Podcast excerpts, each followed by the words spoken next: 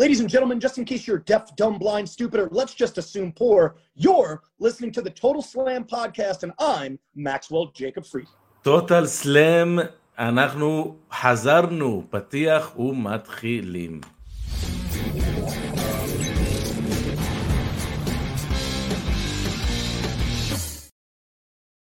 מה קורה, אנשים יפים שלי? אתם על Total Slam, פודקאסט ההפקות מבית. פייטינג אייל, שכחתי איך לעשות את זה כבר.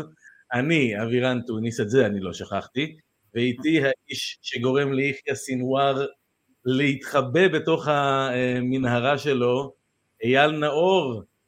מה קורה? מה קורה איתי? מה קורה איתך? חזרת ממילואים. חזרתי, הייתי, כן, אני יודע, זה קצת... מצחיק, אתה יודע, אנחנו חיים במציאות הזויה בימים אלו, מילואים ודברים כאלו שאני עוד הייתי מהשביעי לאוקטובר, אז אני זוכר עוד שבאותו יום תכננו להקליט, אם אתה זוכר, תכננו להקליט תוכנית, אני חושב שזה היה כי אדג' הגיע ל-EW, זה היה לפני כמה זמן זה היה, אוקיי? זה היה לפני כמה זמן זה היה. כן, שאדג' שמת... הגיע, אדם קופלנד הגיע ל-AW, אבל התוכניות האלו בוטלו, ונאלצנו לקחת הפסקה יזומה, לצערנו, מהפסקות הארוכות, והבאמת קשוחות שהיו לנו, כי באמת בהתחלה, לפחות למי זמן, אתה יודע, למי יש כוח בכלל לראות ההפקות? ככה אני הרגשתי לפחות בהתחלה, איך זה היה אצלך? אני אגיד שלום כבר לצ'אט סקווד שמסתובבים וכותבים דברים חמים ויפים לגמרי, גם אנחנו התגעגענו אליכם ולפינת האסקפיזם הקטנה הזאת שלנו, באמת וואו, איזה כיף לראות את התגובות האלה ואת השמות האלה שוב, וזה באמת עושה לי טוב בלב. אני כמוך, אני גם כאילו, זה מוזר אפילו לדבר על זה, אבל בשביל זה הכנסנו, אז באמת לא הצלחתי להביא עצמי לראות רסלינג בתקופה הזאת.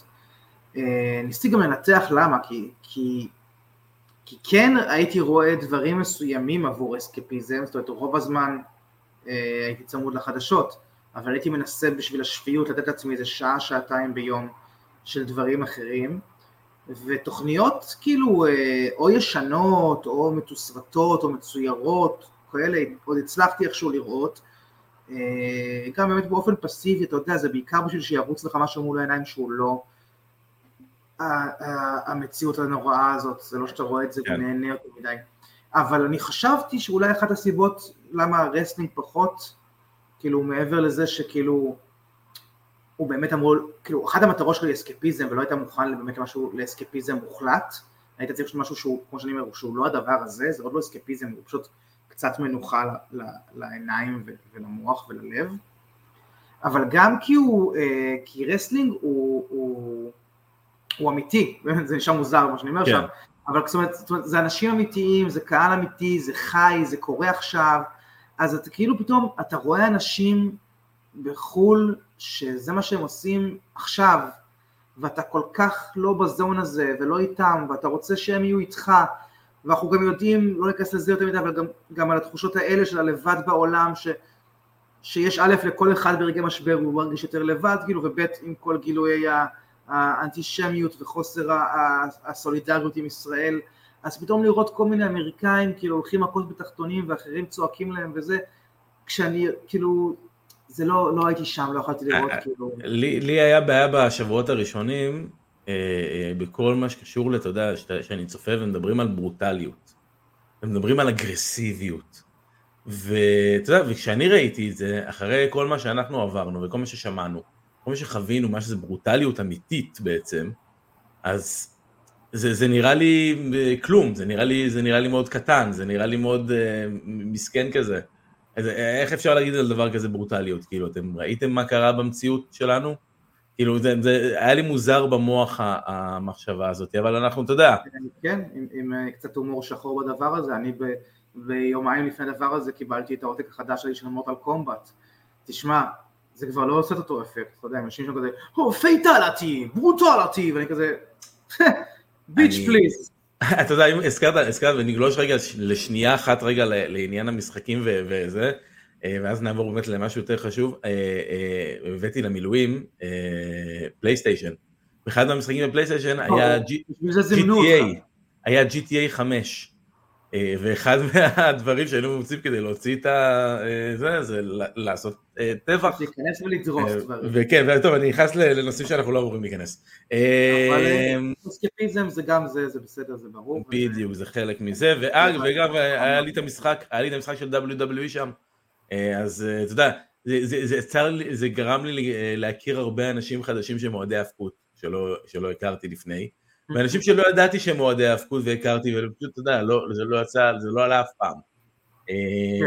אז זה חוויות, פרק חוויות מהמילואים. נעשה איזה... תראה איזה תגובות, תראה איזה אנשים, איך נפת הצ'אט ספוט שלנו, באמת. הנה, אישי גם. אז שזה הטוקי האחרון שיחקנו, ממש המשחק האחרון שהיה שקניתי. אבל אתה יודע, לפני שנתחיל באמת את העניין המרכזי של הפרק, אני רוצה לקחת כמה רגעים ולציין חבר יקר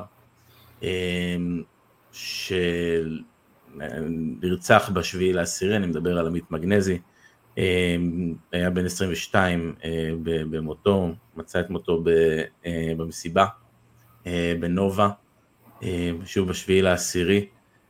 עמית היה מתאבק בליגת ההפקות הישראלית, התאבק ב-IPWA, הגיע ל-IWL בגיל 14, היה ילד באקדמיה, אני הייתי כבר ממש בסוף שלה, לא הספקתי להתאבק, מה שנקרא אפילו איתו באימונים, אלא רק באמת לעבוד איתו ולהראות, הוא היה ילד הכי מקסים ונחמד וטוב לב ומצחיק, והיה הראשון לחבק את יובל גולדשמיט אחרי הניצחון הראשון שלו בבקסטייג', היה הראשון מאחורי הקלעים לבוא אליו ולגשת אליו, ובאמת הלב נשבר.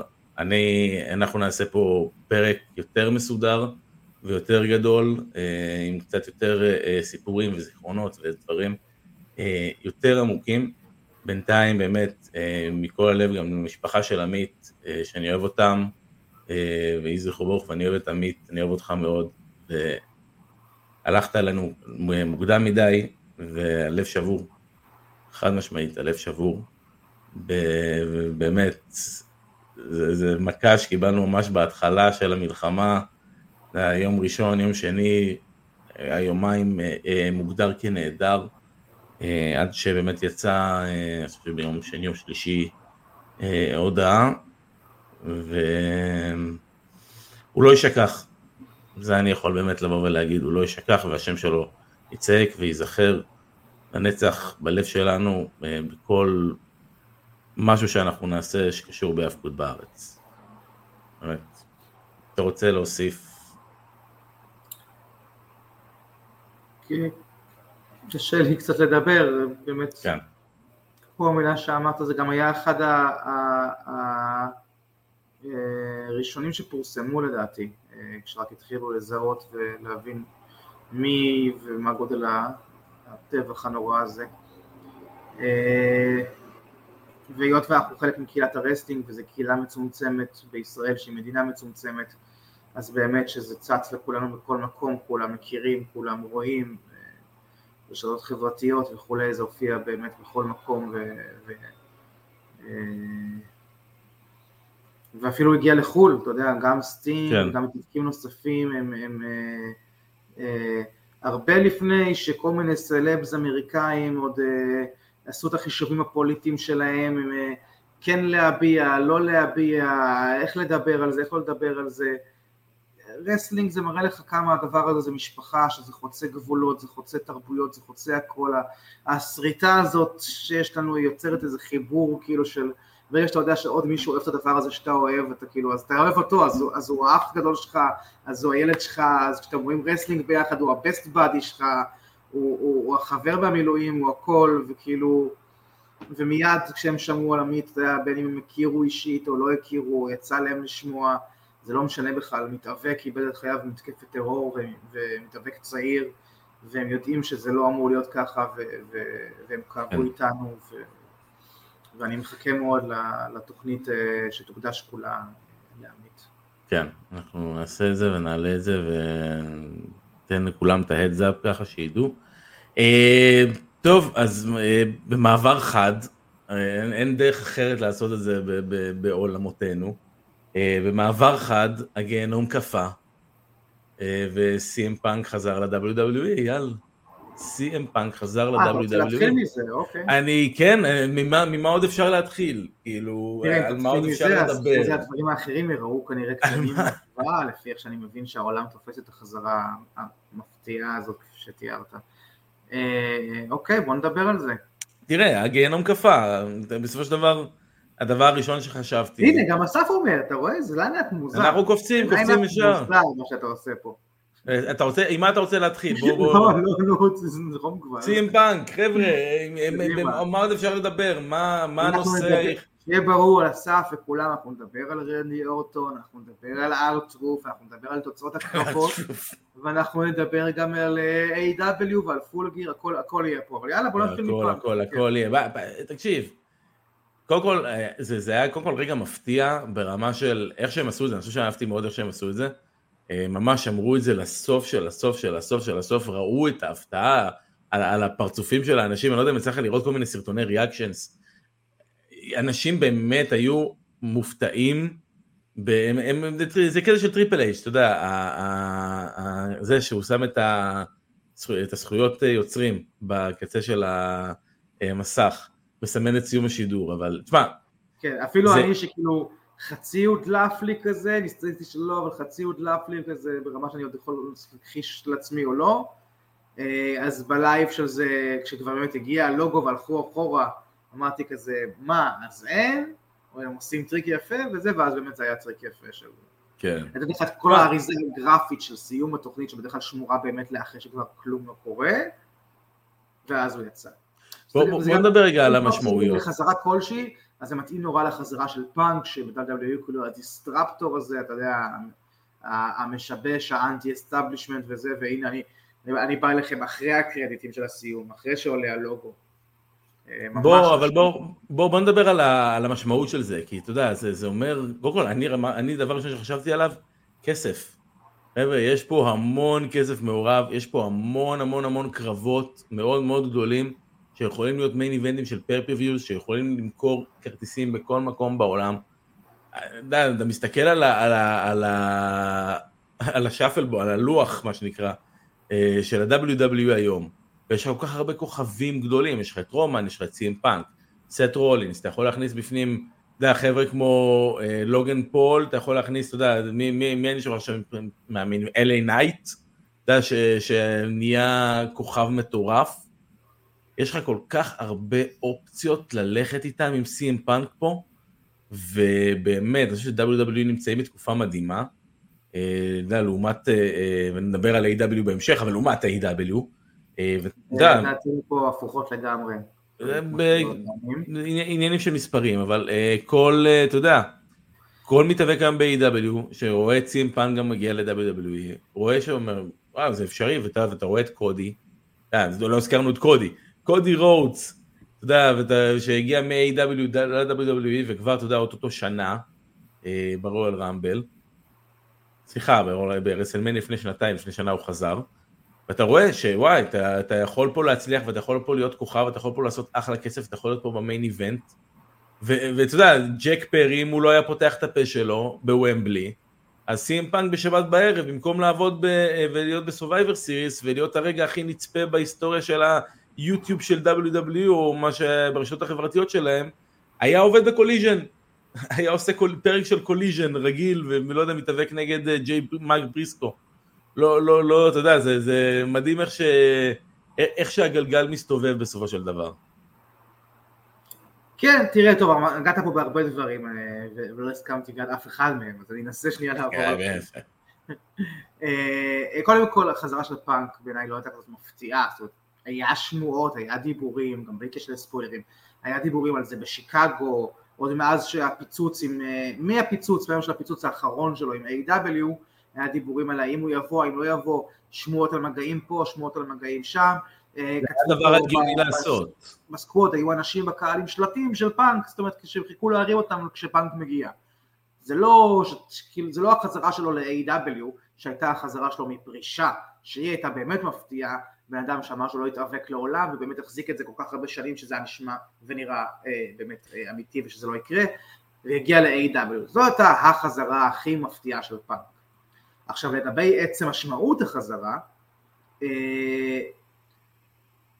פאנק איבד מבחינתי המון המון קרדיט בתקופה שלו ב-AW, לא רק על ההתנהלות מאחורי הקלעים, אני גם הייתי ביקורתי לגבי ההתנהלות שלו שם בתוך הזירה, דיברנו על זה, זה לא היה החזרה המעודדת שאני לפחות קיבלתי שתהיה, היו שם רגעים יותר טובים לגמרי, אבל היו גם רגעים פחות טובים, וזה היה לא אחיד ולא עם כיוון ברור.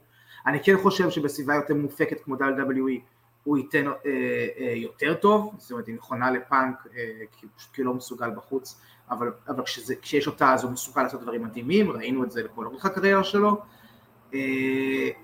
וכן לצורך העניין, נגיד, הריאקשן של רולינס לצורך העניין, היה הרבה יותר מעניין, רולינס בחר לי את זה הרבה יותר מפאנק, הוא בהתחלה התפרץ עליו, ואחרי זה גם עוד ישב שם זה, וזה יצא ממצלמות של קהל בכלל, כי זה לא עוד היה בפרומו וזה, רולינס מכר את זה נהדר, ואם יש לי איזושהי ציפייה, ויש לי ציפייה לפיוט של רולינס ופאנק, זה כרגע בעיקר בגלל רולינס. הוא עבד למכור לי את הציפייה הזאת באופן הרבה הרבה יותר טוב, ופאנק שוב כרגיל פשוט כזה best in the glory של תראו חזרתי ביצ'ז, אני כאן. אז נראה כאילו מה יש שם, אני לא יכול להגיד שאני מתרגש רק מהשם CM Punk, ואתה יודע שאני אוהב מאוד מאוד את CM Punk. אז אני מקווה מאוד שבאמת הוא יתאים שם ועוד יש לו מה לתת, ואנחנו נראה את הפיודים הנהדרים האלה, באמת גם עם כוכבים גדולים כמו רולינס וריינס, וגם עם כוכבים שצמחו בהיעדרו, באמת כמו שאמרת, כמו אלי נייט וכאלה. הקטע עם רולינס, אתה יודע, אני רואה את זה כאחלה עבודה שלהם, כאילו עבודת אומן שנקרא work shoot, לעשות איזשהו משהו שהוא כביכול שוטי, אבל הוא הכי וורק בעולם, אתה יודע, אני לא מצפה פה, אתה יודע, מייקל קול מחזיק את סט רולינס. ברור, לא ברור. אתה יודע, זה פחות זה, אבל כן, אגב, לגבי הפרומו, אני פחות התלהבתי מהפרומו שלו ברו. אני חושב שהוא היה, אני לא יודע אם הרגשתי שהוא לא אמיתי, כי הוא אמר הרבה דברים, אתה יודע, שמאוד סתרו את הדברים שהוא אמר בעבר, ב-AW. הוא עושה את זה מלא, וככה זה כשאתה נושא זייף שיש לך איזו אידיאולוגיה ואג'נדה, ובעצם אתה פשוט ילד מפונק. לא, אתה יודע, הוא התחיל את הפרומו באמירת אמת, ואחרי שאתה אומר, מתחיל את הפרומו שלך באמירת אמת, אתה יכול לשאול כמה שאתה רוצה. ביססת את האמת בהתחלה, כולם מאמינים לך, אתה יכול, מה שאתה אומר עכשיו יהיה אמת. אבל, תשמע, זו תקופה סופר מעניינת ל-CM Punk הרגע, ול-WWE, זה הפסד גדול בעיניי ל-AW. באמת, מבחינת גם מכה מורלית מבחינתם. זו מכה מורלית מאוד קשה מבחינתם, כי פאנק היה הדרוע הכי גדול ב-AW, פאנק הכניס הכי הרבה רייטינג ב-AW, פאנק הכניס הכי הרבה מחירות כרטיסים ב-AW, הוא היה הכוכב הכי גדול שם. ועכשיו בגלל שטויות, ובגלל שטוני פחד וחשש לחייו, אז הוא יהיה בחברה היריבה, אני לא חושב שהשאר פה יהיה טוני בשום צורה, פאנק ממש עשה בעצמו את העבודה לעוף משם. וכל זה בשביל ג'ק פרי, הנה אתה מבין, אסף אומר. לא בשביל ג'ק פרי, בשביל לא קירום, בשביל לא קירום, אני מבטיחה שרוב מוחלט של כל הלא קירום ב-AW, מעריך מאוד את טוני, על איך שעומד מול פאנק, ונותן יותר אמון בטוני, אגב, שהוא שומר עליהם, על הקריירה שלהם ועל הגוף שלהם, ולא רק חושב על כסף. אז כרגע העובדות בשטח מראות את זה הפוך, כי קיוטי מרשל למשל ביקש להשתחרר, אחת הסיבות שביקש להשתחרר... קיוטי מרשל, אתה צודק, העובדות בשטח. לא, רגע, שנייה, אתה לוקח את קיוטי מרשל, אבל... ביקש להשתחרר. אתה לוקח את קיוטי מרשל בתור המתאבק הזה, שהוא כביכול ג'ובר, אבל בפועל מאחורי הקלעים הוא היה המנהל של ה-Talent Relations. ב-AW היה מאוד מקורב לטוני. בגלל הקשר שלו למשפחת רודס. יכול להיות, אבל הוא היה מאוד מאוד מקורב לטוני. הוא באמת לא מופיע כמעט אפילו בדארק. היה ברור שבן אדם כזה, אם הוא רוצה עוד להתאבק בחיים שלו, הוא יאלץ לבקש להשתחרר. אם לא היית אומר שהוא בקש להשתחרר, לא הייתי יודע שהוא ישתחרר והיא ישתחרר. כן. ממנו להגיד, זה מוכיח שהלא קירום, לא? אני לא חושב ככה. ואדג' הגיע אליהם אחרי זה ועשה פופ מדהים.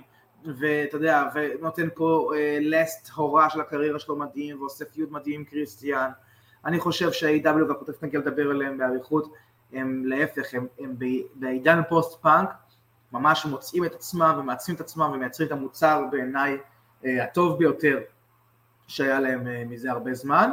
זה שיש ירידה אחרי שכוכב גדול הלך ברייטינג מזה ומתקופות חגים ומאות סיבות, וגם אגב כפי אוף על באמת תקופה לא טובה שהייתה להם, בסדר, אבל אם זו תקופה הטובה שעכשיו הם המשיכו הלאה, ולדעתי אין סיבה שלא, אז אתה תראה את הקהל הזה גם עולה שוב חזרה.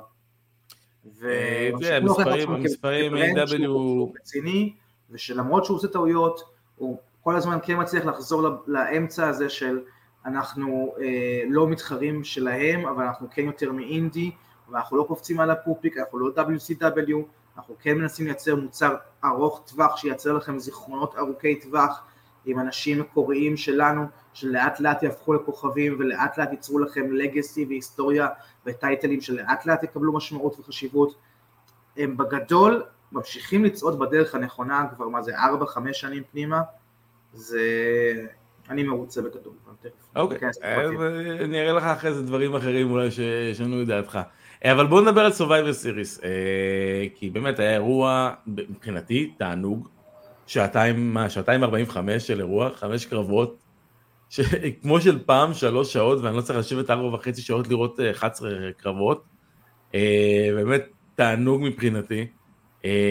קרב הערב בעיניי זה מיז וגונטר, באופן מפתיע זה גונטר שוב, באמת גונטר לקח את מיז והם עבדו בצורה נהדרת, והם עבדו על ה...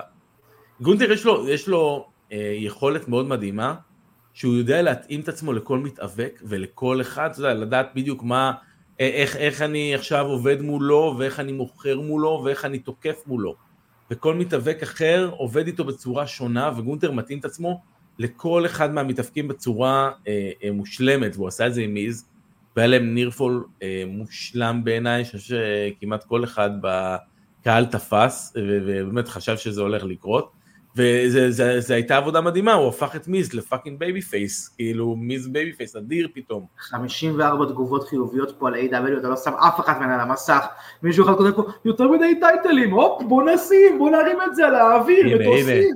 אתה כזה משוחד.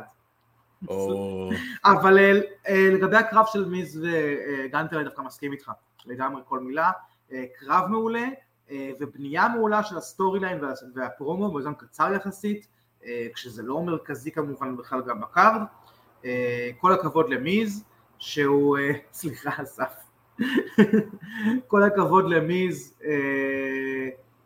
שאתה יודע, הוא יכול פתאום לתפוס לך עכשיו גם שנה, גם שנתיים פתאום, שהוא חצי לא נמצא, חצי עושה רק מיז טבעי כזה, ממש רק קרקע לפרומים של אחרים, ופתאום אומרים לו, יאללה, סטפ אפ, יש לך קרב בפייפריוויו עוד חודש וחצי, וכאילו, בום, הוא מתניע את זה שוב, הוא גורם לקהל להיות או מאחוריו או נגדו, אלא מה שצריך, והוא כאילו מתאבק פעיל כל הזמן במיין איבנט. כאילו באמת, כל הכבוד לו על זה, הוא שם פה את הקהל מושקע רגשית בקרב, אתה יודע, של מיז נגד גונטר, כאילו, והחגורה התשיעית, האם יהיה, האם לא יהיה, היה מאוד מאוד יפה, גם הביצוע של הבנייה וגם הקרב.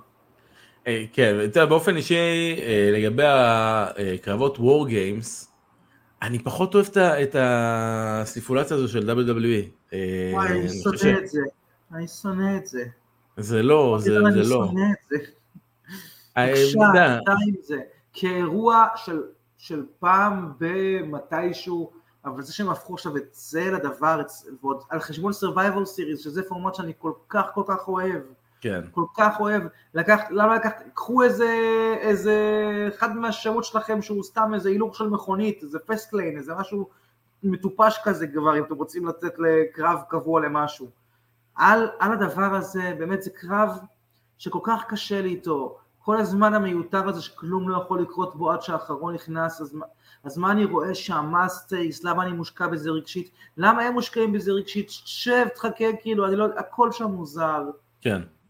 גם השימוש המוגזם בחפצים וריהוט הבית וגן. הזירות האלה זה מצד עצמו, כאילו, באמת, פשוט בגלל שימוש מוגזם בעיקר, כאילו, זה גימיק שהוא יותר נחמד במשחק וידאו, מאשר במציאות, כי במשחק וידאו, גם בזמן שאתה מחכה עד שיהיה אפשר להתחיל פסילות, אתה כן באמת נפצע או לא נפצע, והיתרון המספרי משחק משחק, בעוד שבקייפייב, יתרון מספרי, בלי שאפשר לספור מישהו, אז גם בקייפייב אין לו שום, כאילו זה, כי אני יודע ש... כי אפילו בתוך הקייפייב, אתה יודע שכל אחד מהם יכול תמיד to tap to his adrenaline ולחזור מהצב הרגע. יותר מזה גם. זה הרי הדבר, הם גיבורי על, שיכולים תמיד למצוא את התמיכה הנכונה של הקהל, את המוטיבציה הנכונה, ולחזור למעלה. יותר מזה. אני אומר, אבל יותר מזה, גם ההחלטה המטופשת שלהם, מה שהם עשו עם... לאיזה קבוצה תהיה היתרון בווארגיימס נשים, שזה היה בהצבעה, וזה היה כל כך מטופש, אין שום סיבה בעולם, שכל כל הסיפור הזה עם הווארגיימס, אפרופו קודי רודס, ואתה דבר שדיברת עליו קודם, גם עוד נקודה שלא הסכמתי, אני כמובן חושב שכאילו, הוא לא פורח שם בשום צורה, אבל בכלל כל הסיפור הזה עם ווארגיימס, התחיל בתקופה, אז תזכור שקודי עזב, ל-AW, ואז פתאום WWE התחילו כזה לתפוס טריידמרק ולמלא מלא נכסים של דסטי רוד, של דסטי, כן, ופתאום עשו שוב גרייט אמריקן בש, ופתאום עשו את הוורגיז ב-NXT, וזה היה כאילו מתוך כבוד לדסטי רוד, וזה היה הכי כאילו לעשות נע בעין לקודי, וכדי להשתמש בהם, וכדי להשיג עליהם טריידמרק משפטי שקודי לא יוכל להשתמש בהם, וזה היה כזה דוחה. ואני אגיד לך משהו, הנה, כשמהלך הוא מגעיל, שהוא אפילו לא תגיד, אפילו לא נתחיל מהלכים שאתה אומר כאילו, זה לא עבור המעריצים, זה עבור כסף. לא, זה היה סתם בשביל נע בעין לקודי, במורשת של האבא האמת שלו, ותראה מה הם קיבלו בתמורה, את ההרס של אחד מה-4 pillars של ה-pay-per-view שלהם, Survivor Series, נהיה Survivor Series War Games, ובאמת הלך לפח. וואלה, חתיכת קרמה. כן, זה פשוט קרב שהוא בלגן, אין לו, ההיילייט שלו זה ספוט אחד גדול מהטופ, אבל אין בו יותר מדי דרמה, אין בו שום דבר. יאמן לזכות האמת של איו סקאי, של הקפיצה מטופ הכלוב. אבל גם אותו ראינו. בסדר, הספוט שלה זה היה ספוט יפה שלה, עם הפח מראש הכלוב. אם אדי גוררו היה עושה את זה על ברוק לזנר לפני 15-20 שנה, היינו כאילו וואו. כן, אז אם כבר אמרת, אם כבר הזכרת את אדי גררו, אז קיבלנו גם באירוע את סנטוס אסקובר ודרגון לי, שהיה אמור להיות, כן, אבל זה קרב נחמד שהייתי יכול לראות בסמקדאון. העניין הוא שסנטוס אסקובר, הפיוט שלו הוא לא עם דרגון לי בכלל, הפיוט שלו עם קרליטו והפיוט שלו עם ריי מיסטריו בכלל.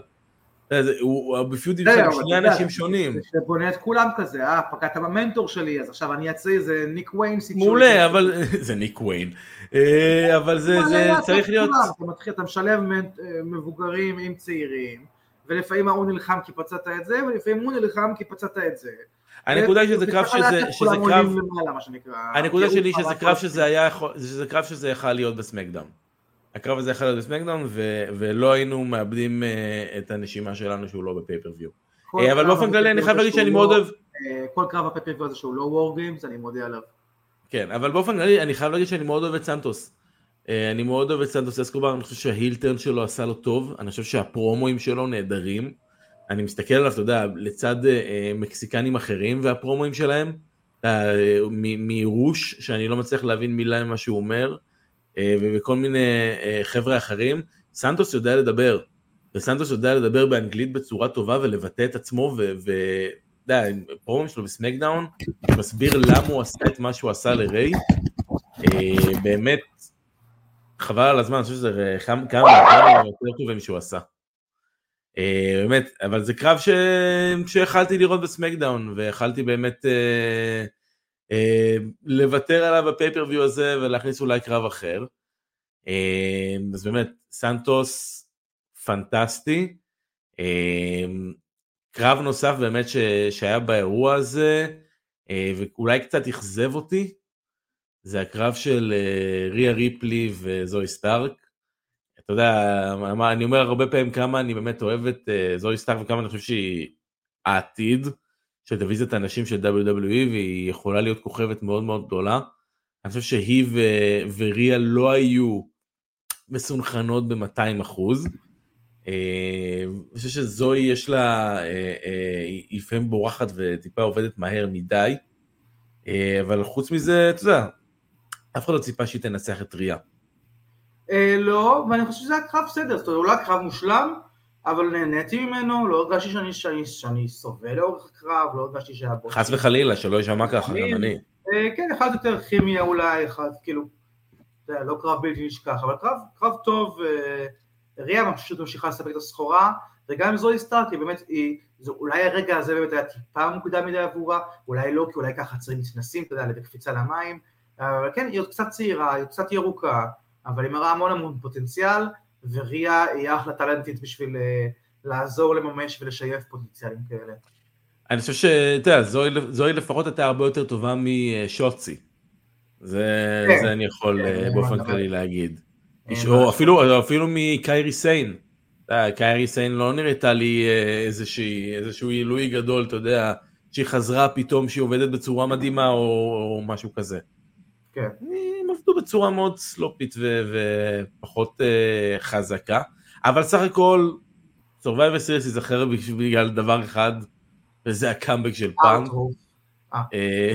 כן, גם, כל הפרסומות המטופשות שלהם לצ'יפס, מה זה היה שם, זה טפו צ'יפס כזה? כן, בסוף. אנחנו גם היינו צריכים לעשות פעם כאלו, אתה יודע, זה... להציע שטאפים ולפרסם... תרסאווה, אני לא מבין למה הוא לא הולך ל-AW, באמת. לך לשם ותפרק אנשים במכות, כאילו... איזה תפרק? די, תקשיב, תרסאווה זה הג'ובר הכי גדול היום ב-WWE, מתייחסים אליו ככה. ובגלל זה קצת מעצבן אותי ששמו אותו עם האלפא אקדמי, כי אני חושב שמגיע להם הרבה יותר משצרפו אליהם את הג'ובר הכי גדול. הרי מה זה אומר על הסטייבל שלכם? הם ג'וברים גם, אז זה לא ברור לכם. זה מה שמציק לי, כי אני לא רוצה שזה יקרה. אבל אתה יודע, אני... מה? ולכן אנשים כאלה צריכים ללכת ל-AW. גם תזאווה, גם גייבל, אגב, יכול להיות נהדר ב-AW. יכול לקבל שם קרבות טובים.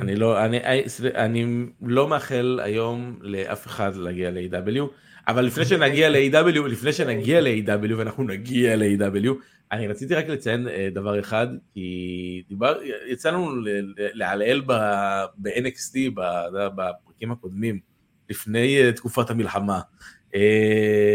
התחלתי לראות NXT, אני חייב לציין שהמוצר התייצב לטובה, אני חושב שהרבה מהחבר'ה שהם עובדים בצורה מאוד מעניינת ומאוד יפה, איליה דרגנוב, אלוף NXT היום, בעיניי, טלנט מדהים, הזכרתי אותו כמה פעמים, אבל הוא טלנט מדהים, נהניתי מאוד, אני ממליץ על הקרב מהלילה שלו עם בחור שם נייתן פרייזר, שגם ראיתי בין הפעמים הראשונות, באמת, קרב טלוויזיה עם איזשהו סיפור קצר בהתחלה שלו, ותענוג לצפייה, המתאפקים אליהם תענוג לצפייה, ולא פלא שהם ניצחו את דיינמייט באותו יום שלישי שהם התחרו עליו, שלישי הגדול עם הקרב הראשון של אדג'. אני לא יודע מה קרה לך בחודש, חזרת פנבוי בן 6. וואו. ניצחו את דיינמייט. מה זה אומר ניצחו? מה זה אומר ניצחו? ניצחו ברייטינג. אתה בסוף חושב, אתה רואה לראות אמין. הדברים חשובים בעולם ההפקות. מדברים על דברים חשובים בעולם ההפקות. לפני שאני באמת נגיע לפול גיר וניקח באמת יותר צעד לראות בדיוק מה שם באירוע הזה. צריך להסתכל על המצב כפי שהוא, אתה יודע, ל-AW היה את ומבלי, שזה היה באמת היי מאוד מאוד גדול, אבל משם הם חזרו חזרה לארצות הברית, והמספרים של המכירות כרטיסים נמצאים בשפל של כל הזמנים. אתה יכול לראות את זה בתוכניות, תפתח תוכנית רנדומלית של קוליז'ן, אתה תראה את רוב הקהל ורוב העולם מוחשך, תראה אולמות של WWE, האולם מואר לחלוטין עד אחרון הכיסאות. ל-WWE יש אולמות שהם מוחשכים, זה טריק שהם המציאו. לא היום. אז היום לא, ומחר אולי כן, מה זה רלוונטי? אין בעיה, אז אני אומר, אז המצב היום של ה-WWE. כל השלם, מה אכפת לי המחירות כרטיסים? אני בא לדבר על המוצר. אין בעיה, אבל המוצר מושפע מהרגע, אבל היה, המוצר... מה אכפת לי גם הטישרטים ולקנקיות, הם מכרו ביציאה. אבל המוצר מושפע מהכל. והמוצא מושפע, בטח, גם שאנחנו בתקופה של חידושים של טלוויזיה. השפל, יש מוצר שהוא מעולה, עובדה, מה לעשות? תשמע, אני רואה נתונים ואני רואה מספרים, הרייטינג של דיינמייט ושל קוליז'ן נמצא בשפל כל הזמנים. אני לא רואה נתונים ומספרים, כי אני לא רובוט מוזר, אני רואה קרבות ונהנה מהם. אין בעיה, אני גם רואה, אתה רוצה לדבר על הקרבות? בוא נדבר על הקרבות, כי אני באמת... פול גיר, קודם כל, חוץ מזה שהוא היה אירוע... סיימנו עם זה, אפילו לא הזכרת את אורטון, במוצר שאתה כל כך אוהב. תראה, הכוכבים הם יותר מדי, כוכבים, מה שנקרא. אז מאוד מאוד קשה. אבל כן, תשמע, אני שמח שהוא חזר. אני שמח שאחרי שנה וחצי עם פציעת גב וניתוח, הוא חזר להתאבק והוא נראה מעולה. זה מה שבאמת אני יכול לבוא ולהגיד. כן, אני מאוד שמח שאורטון חזר. תשמע, בואו באמת, אבל הנה גם מי שאומר את זה. באמת, עם הבייס כותרות שלך, מה אתה שם פה על המסך? אני שם את כל הכותרות על המסך, אני לא מבין מה, אפילו שמתי מה שכתבו על הטוסיק של סקאי בלו, של בלו סקאי, שלא קוראים לה, אבל תשמע, פול גיר בכללי, היה אירוע שבעיניי... מעולה. שוב, אתה אומר מעולה, אם אני מסתכל על זה עכשיו, אני יכול לתת, אני לא יודע אם חוץ מהמיין איבנט אני יכול לתת קרב אחד שראיתי, ואני אומר שהוא ראוי להגיד שהוא וואו מבחינתי, חוץ מהמיין איבנט. אתה מדבר שטויות. מתחילת הפרי-שואו זה המעולה, קודם כל כי שוב MJF עשה את הדבר הנהדר הזה, שבאמת הוא עושה, שרק מראה כמה הוא בליגה אחרת, באמת אחרת, אפילו לא באנשים שבדרך כלל לא כשאתה אומר בליגה אחרת אתה משווה אליהם, לא, הוא בליגה אחרת, כי זה פעם נוספת שהוא עושה את הדבר הזה, שהוא שוזר לך סיפור מהפרי-שואו לכל אורך הפייפריוויו, ועד לקרב המרכזי שלו, אבל במין קטעים קטנים, בסוף קרב, בפרי-שואו, ברגע אחד קטן כזה לפני פרומו, שהיה חלות סתם קטע קומי, לא חושב על צ'יפס בתוכנית אחרת נגיד, זאת אומרת, הוא לא משתלט על התוכנית, הוא לא לוקח את המקום של האחרים, אבל הוא כל הזמן שם לך את המיין איבנט הזה ברקע, ומה יקרה איתו, ואני במתח לקראתו, לא רק הגבעתי במתח לקראתו, אלא כי יש עוד התפתחויות ועוד דברים, מחזיקים אותי בזה, באמת כאילו, וואו, כל הכבוד.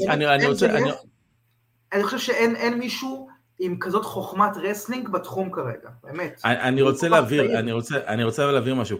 אני חושב שהלונג נייט נרטיב שהיה להם היה מצוין, אני חושב ש-MJF נהדר, אני חושב שמעולם לא אמרתי מילה רעה על MJF, בטח על MJF הבייבי פייס שעושה את הכל כל כך קטן אבל כל כך גדול מבחינת התגובות שלו. פאוור סלאם וקנגרו קיקס לגמרי. מושלם, מבחינתי זה מושלם, אני חושב שבאמת המיין איבנט היה נהדר, אני חושב ששאר הקרבות וכל מה שהיה באירוע הזה, נע בין בינוני. נע בין על האירוע, בסדר, נעבור קרב קרב, תיתן שלשול. יאללה, בוא, סיקסמן טאג, אני לא ראיתי את הפרישו. הסיקסמן טאג של סטינג, דרבי אלן ואדם קופלנד, נגד הפטריארכי, קריסטיאן קייג', לוס אזורס וניק וויין. בסדר, זה היה סיקסמן, זה לא היה איזשהו משהו מדהים וגדול. אבירן, אתה משוכח. אבל זה לא היה. היה דברים שנבנו במיוחד עבורך. אתה מדבר איתי על אני אוהב רסלינג קלאסי, אני אוהב שמספרים לי סיפור פשוט בזירה. הסיפור של אדם קופלנד לא מצליח לשים את היד שלו. בסדר גמור, אבל זה לא היה שום דבר מיוחד חוץ מזה. סליחה, רגע.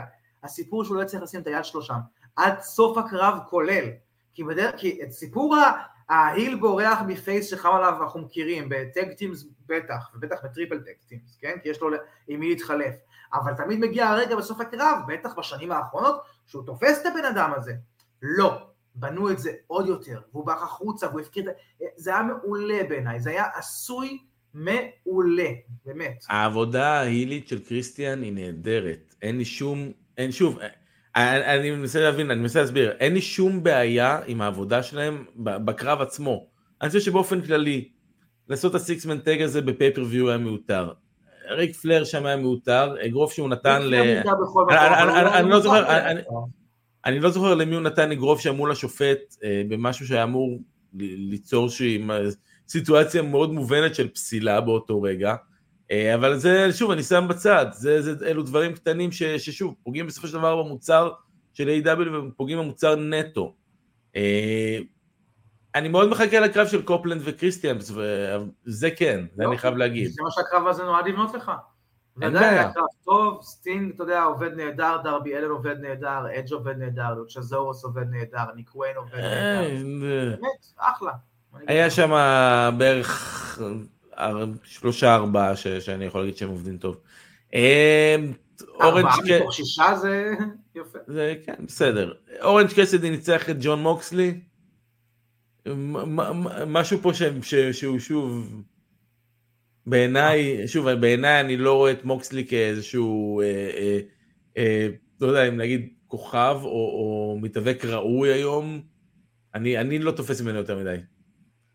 זה אני, ואני חושב שאורנג' קסידי הוא אחלה מתאבק, ואני חושב שהוא תקוע בגימיק חרא, ואני חושב שהוא יכול להיות הרבה יותר טוב בגימיק אחר. זה קרב שהוא שונה מהקרבות שאנחנו רגילים לראות את אורנג' קסידי, בגלל שזה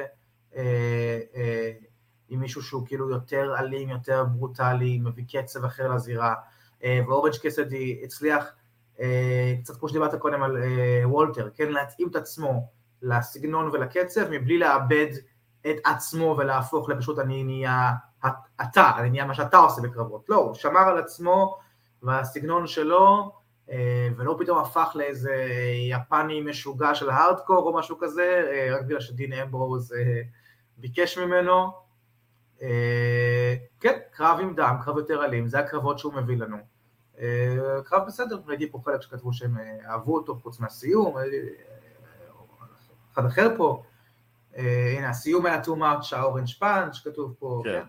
אבל אני אוהב את קסידי, אני חושב שמגימיק שהיה מאוד גימיקי, ובמקומות אחרים היה נשאר מאוד גימיקי, אורנג' קסידי בקצב אולי קצת איטי מדי, אולי לא, אני לא יודע, כי באמת כאילו קשה להשוות למשהו אחר שהוא כזה גימיקי, הוא מתפתח בעיניי כל הזמן כמתאבק, אני כל הזמן מרגיש שהוא מנסה, הרבה פעמים מצליח לתת לי עוד משהו מהדמות הזאת, ועוד משהו מסגנון הלחימה שלו, ושהוא לא נתן לי עדיין את מקסימום פוטנציאל שלו. זאת אומרת, שיכול להיות שהוא יגיע לעוד דברים. אגב, אולי גם ב-WWE, ואולי יום אחד כל עניין הלייזינס יזנח לחלוטין לטובת משהו. זה מה שאני אומר. אולי, אני לא יודע. כרגע אני מרגיש שהוא הולך על קצב נכון של, אני לא זונח את הכיוון שלי, את הראש שלי, את הדבר שאני מנסה להבין לדבר הזה, אבל אני כן מתפתח בשביל להיות באמת לא סתם גימיק, לא סתם אינדי פייבורט, אלא משהו שיהיה אפשר למכור בטלוויזיה. והוא מחפש את האיזון הזה, ואני נהנה בסך הכל מהמסע הזה איתו. למכור בטלוויזיה זה למכור לטלוויזיה הצופה הרנדומלי, זה שמזבזפ, אוקיי? ואם הוא יושב ורואה את זה, ופתאום רואה הפקוד, אומר, הפקוד פתאום רואה את אורנג' קסידי ואת הגימיק הזה, הוא סביר להניח יעביר ערוץ, ויחשוב שזה לא רציני. אז אתה יודע, שזה טלוויזיה וזה דברים כאלו, זה צריך להיות טיפה יותר אני לא יודע להגיד לך מי זה הצופה הממוצע. זו דעתי באופן צעירים מאוד מאוד מתחברים לקטע הזה, זה מאוד ג'ן-זי דווקא. נוכחנו לדעת בחודשיים האחרונים, שלא כל דבר שג'ן-זי חושבים. זה בסוף המספרים שיקראו לך, אמר מספרים. וחם ונכון. כל אחד, כאילו, אתה יכול להגיד, מישהו רנדומלי יראה את זה, הוא יגיד זה מגוחך. רסלינג בסוף הוא לא עבור הצופה הרנדומלי המזפספ, זה לא נכון. הצופה הרנדומלי המזפספ לא יבין את אנדרטקר, או את הלק הוגן, או את שון מייקלס עם הלבבות על התחת. הוא ימשיך לעבור, זה לא, מה קורה פה? הוא יעבור הלאה. עבור הצופה הרנדומלי המזפספ, אתה שם ברוק לזנר וגולדברג, כאילו. ולא, אני לא מצפה שאורנג' קסידי יהיה ברוק לזנר וגולדברג, זה ממש בסדר. לא, אבל אני חושב ששוב, הוא אחלה מתאבק והוא רק צריך את הגימיק טיפה להוריד ולהיות הוא. טוני סטורם שוב החזירה את האליפות של AEW, של אנשים, אני חושב שהאליפות הזו הוחלפה מאוגוסט בערך איזה 4 או 5 פעמים, התואר הזה של אליפות האנשים של AEW, זה היה לטוני סטורם, ואז לאיקרו שידה, ואז לסריה, ואז חזרה לשידה, ועכשיו שוב טוני סטורם. כן, אבל זה הכל היה במין סטורי ליין יחסית קשור כזה, זה לא שזה עבר סתם רנדומלית across the roster, טוני סטורם, אני מאוד אוהב את מה שעושה עם הדמות החדשה שלה, זה ממשיך להצליח, זה ממשיך להתפתח, ולהחמיא לה גם בפורמואים וגם בזירה, כל הגימיק הזה. אני שמח שהיא זכתה חזרה בטייטל, אני חושב שמגיע לה, והקרב היה טוב. אני חושב שדיוויזיית הנשים, שלפני, יחסית לא מזמן, דיברנו על דיוויזיית הנשים ב-AW, שהיא לגמרי הייתה הנקודה הכי, הכי, הכי חלשה של המוצר שלהם, ועוד יותר מזה, אלא חלשה בין כל המוצרים של כל הרסלינג וכל ליגות הנשים בכלל. אמרנו עליה, אמרנו ליגה לא קיימת, אמרנו מרגישים שאין לה ניהול, חייבים להביא איזו גישה שתנהל שם, לא יוצרים כוכבות, מקדמים לא נכון, מבזבזים, אין סטורי ליינים, ופתאום אנחנו מוצאים את עצמנו יחסית לא הרבה זמן אחרי, וכמו שאתה, היה לנו סטורי ליין של אליפות עם סריה, וטוני סטורם כבר באליפות שלישית שלה עם גימיק חדש שעובד הרבה יותר טוב מהגימיק הקודם, וג'וליה הארט עם גימיק חדש שעובד מעולה ומתפתח כל הזמן, וזכתה באליפות הראשונה שלה, וזה נהדר ומשמח. זאת אומרת, דברים טובים קורים שם. זה עדיין לא מושלם, עדיין יש מה, אבל יותר מהר מה שציפיתי, קורים כמה וכמה דברים טובים בדיוויזיית הנשים של ה-AW, וזה כיף לראות, ובאמת כמו שכתבו פה, בואו נראה לאן זה ילך. יש דברים טובים יותר שקורים, אני מודה ואני אומר, אבל שוב, עדיין אנחנו נמצאים בסיטואציה שקרבות נשים בדיינמייט זה קרב אחד רגע לפני המיין איבנט. זה עדיין קורה. זה ששוב, יש שתי דיוויזיות שונות כרגע, שזה נראה כאילו TBS טיפה יותר בקוליז'ן וזה בדיינמייט, ויש איזשהו, אין ממש חפיפה בתוך הדיוויזיות האלה, אבל אני שמח, אגב, אני שמח לג'וליה הארט, אני חושב שהקרב המשולש הזה היה טוב, אני חושב שהם יצאו בצורה יפה, אני חושב שסטטלנדר עובדת נהדר, סקאי בלו מתחילה להראות קצת יותר אישיות, שזה ממש אחלה, ואני מאוד מאוד שמח על הניצחון של ג'וליה, אני חושב שזה הגיע לה, אני חושב שהיא ראתה באמת, אומרים פה, אז לא רק המיין איבנט היה הקרב היחיד שטוב שם. תשמע, הכל בסופו של דבר... לא, אני צוחק בניטיזינג, לא, אבל הנה, אתה רואה, כאילו, היו רגעים טובים, ונהלת, הנה, אני אומר שוב. שוב, אני אומר, דיוויזיה שלפני שנייה אמרנו, מתה גמורה, אנחנו לא יודעים איזה הכי יצטרכו לעשות לה, והנה, זה אחד הקרבות שאתה מציין, שאפילו אתה, שמראש פחות התחבט על הפפר ממני, אחד הקרבות שאתה מציינת טובה, הוא קרב נשים. תראה, אבל אני אגיד לך, זה עדיין. זה יפה מאוד מאוד. אגיד לך את זה עדיין ככה, הדיוויזיות נשים של AEW, שתי הדיוויזיות אפילו, אם אתה רוצה לחלק אותן, זה הדיוויזיה הכי חלשה היום בעולם ההאבקות, ואני מכליל בסיפור הזה, גם מדיוויזיות הנשים של NXT, שנראית הרבה יותר טוב מדיוויזיות הנשים של AEW היום. שוב, לא יודע להגיד לך, לא רואה את כרגע... אני אומר לך, שוב, זה דעתי אישית. אני לא רואה את הדיוויזיות הנשים של NXT, אז אני לא יודע להגיד לך, ובכל אופן ההשוואות של מה נראה יותר או פחות טוב בהשוואה אחד לשני, זה לא העניין פה. אני מסתכל על איפה נראית הדיוויזיה של AW, יחסית לאיפה שנראתה הדיוויזיה של AW, כדי לנסות לשער מזה איפה תראה בעתיד הדיוויזיה של AW. וכרגע, בזמן יחסית קצר, היא במקום יחסית הרבה יותר טוב ממה שהייתה לו בזמן. ואם זה יהיה הקו, אז יצפים לנו דברים טובים, והלוואי יש, אתה יודע, שגם של NXT תהיה מעולה, וגם של רוב, וגם של סנדום, שימשיכו הארגונים האלה לדחוף אחד את השני, אנחנו לא מפסידים מזה, זה טוב לנו, אין פה, ההוא ניצח, ההוא הפסיד, זה יותר טוב מההוא, זה יותר טוב מזה, אני רוצה בשבוע שלי לראות רסלינג מכל החברות, ולהרגיש שראיתי בסך הכל פה, פה ופה ופה, מספר מכובד של קרבות טובים, זה בסוף מה שאנחנו רוצים. אז מה תגיד על הדיוויזיה, שבעבר הייתה אולי נקודת החוזקה הכי גדולה של AW, והיום גם?